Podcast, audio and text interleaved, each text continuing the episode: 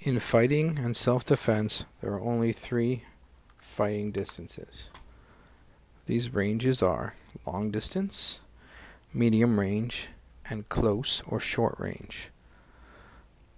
Of these three, the first is the long distance range, which is when you have the most options regarding your response when confronting potential danger. In this fighting distance, you can choose to run away, de escalate a situation verbally while distant enough from a possible attacker to feel relatively safe, or you can choose to close the distance to attack the potential attacker. The choice is yours, though the most prudent response would be to run away. If you choose to fight, you would be getting into the middle range to use your hands, but could technically use your legs in the long distance range. The middle range is where most of the physical fighting occurs. The middle range is where punches, kicks, and other strikes arise, and any attempted takedowns and throws. The strikes are usually done with the bodily weapons of elbows and knees and headbutts, good stomps, uh, leg stomps, and low kicks can also be used at close range. Often the clinch is used in this range.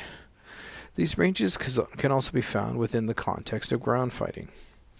Long range, when you're on the ground, you would use your legs to kick your opponent and keep them from getting within range to tie up with you.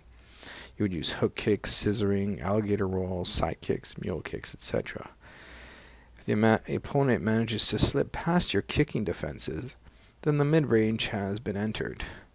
In this range, movement on your hips and short range kicks have to be used to keep the opponent away from you.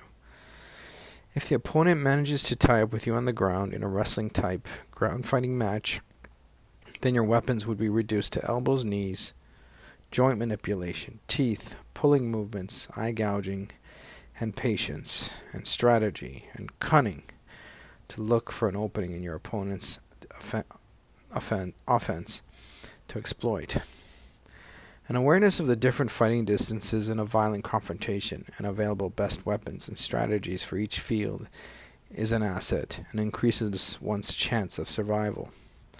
Nonetheless, the most excellent defense strategy is to have a relaxed but alert awareness of your environment at a moment to moment situation. If something feels off in any case, get the hell out. Run.